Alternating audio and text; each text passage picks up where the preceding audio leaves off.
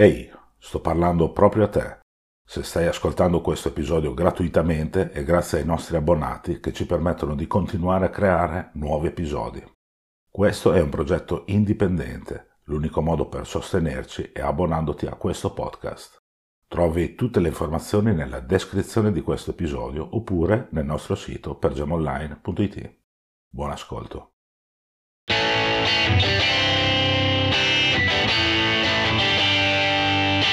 Per Jam dall'A alla Z, il primo podcast italiano totalmente dedicato al gruppo di Seattle.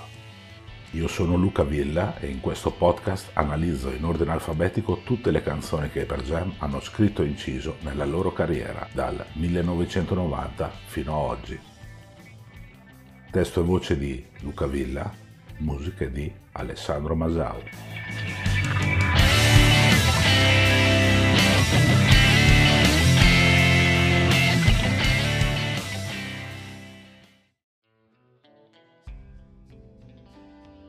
Tanti anni fa, Greg Dully, il cantante degli Afghan Wigs e dei Twilight Singers, ha definito Sean Smith come il segreto meglio custodito di Seattle.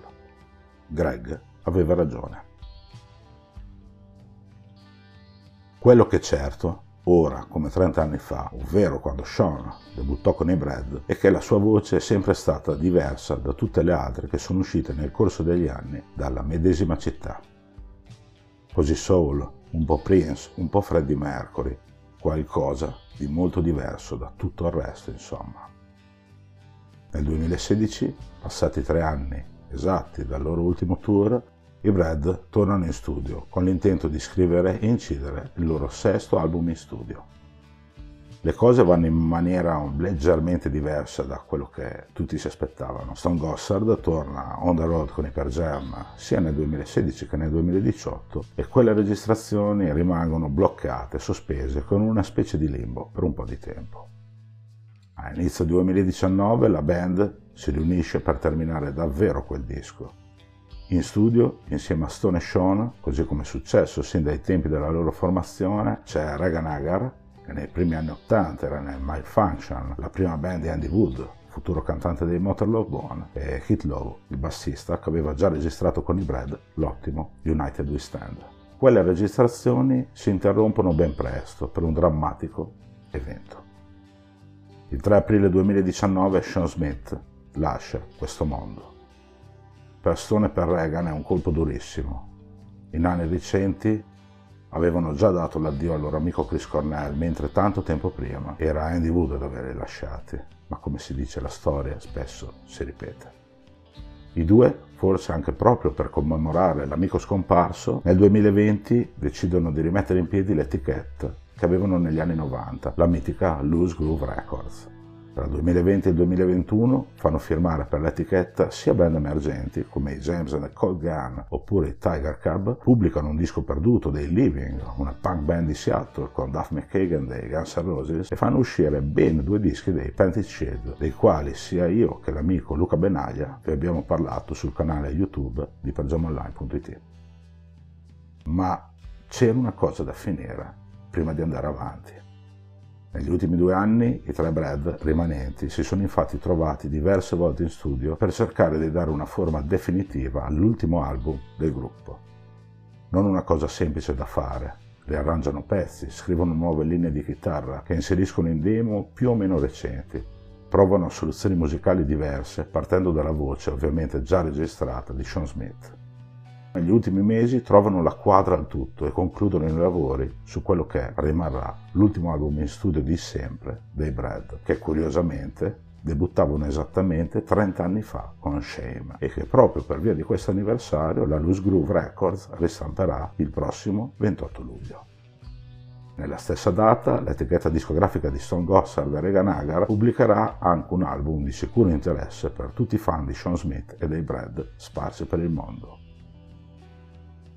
E ora torniamo al tempo presente, ringraziando come prima cosa tutto lo staff della Loose Groove Records per il preascolto di In the Moment That You Born, il nuovo album dei Brad che vi racconto in anteprima mondiale proprio in questo episodio bonus di Pergendala alla Z. Il sesto disco dei Brad. Sesto. Se ci pensate bene, sei dischi, per quello che nel 92 era nato come un progetto parallelo del chitarrista dei Per Jam, non sono pochi, non sono affatto pochi. Ci sono band che in una carriera intera manco ci arrivano a sei dischi. Comunque sia, la domanda alla fine è una e una sola. Come suona questo nuovo disco dei Brad?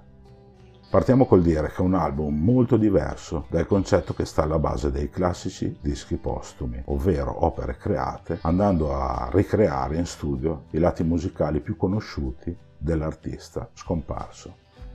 No, questo nuovo album dei Brad invece non suona come nessun loro disco precedente. Certo, ci sono alcune canzoni che convincono pienamente, sfruttando sonorità che abbiamo già sentito in alcuni loro precedenti lavori, come Pieces of Sky in My Head oppure Hey Now Was the Problem, entrambe pubblicate sul canale Facebook della band nel 2017, ma in mix differenti da quelli che si possono ascoltare in questo album.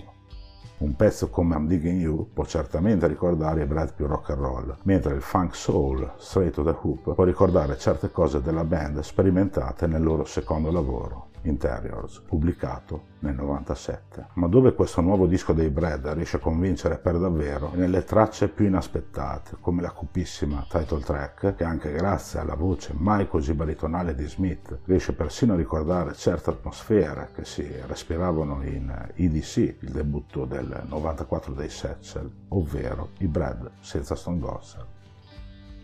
La quasi punk Stars and You chiude invece una storia iniziata negli anni Ottanta. Il pezzo è infatti una cover dei Malfunction, la band nella quale militavano sia Regan Hagar, il batterista dei Brad, che Andy Wood, grande amico di Smith. Un pezzo tra l'altro originariamente inserito nella leggendaria compilation Deep Six. Mentre nella cadenzata Without Guns ritornano sonorità in grado di ricordare da vicino i già citati Satchel ma i pezzi migliori di questo In The Moment That You Born, oltre alla splendida title track, sono alcune ballate che fanno intuire quanto la band avrebbe potuto evolversi musicalmente se Smith non se ne fosse andato nel 2019. Per dire, la doppietta Middle in Autumn, seguita da Take Me Back Home, non solo emoziona, ma stupisce per certe soluzioni musicali del tutto assenti nei dischi precedenti dei Brad, come certi strumenti suonati da Hans Stuber, che si occupa dei fiati, e che si possono ascoltare lungo le due tracce, e la parte quasi swingata posta in chiusura della prima di questi due pezzi. Ottima poi la finale solenne Simple Subtraction, che conclude nel migliore dei modi questo disco, una malinconica ballata al piano, da sempre lo strumento preferito di Smith, dove l'interpretazione vocale del cantante è in grado di commuovere per davvero.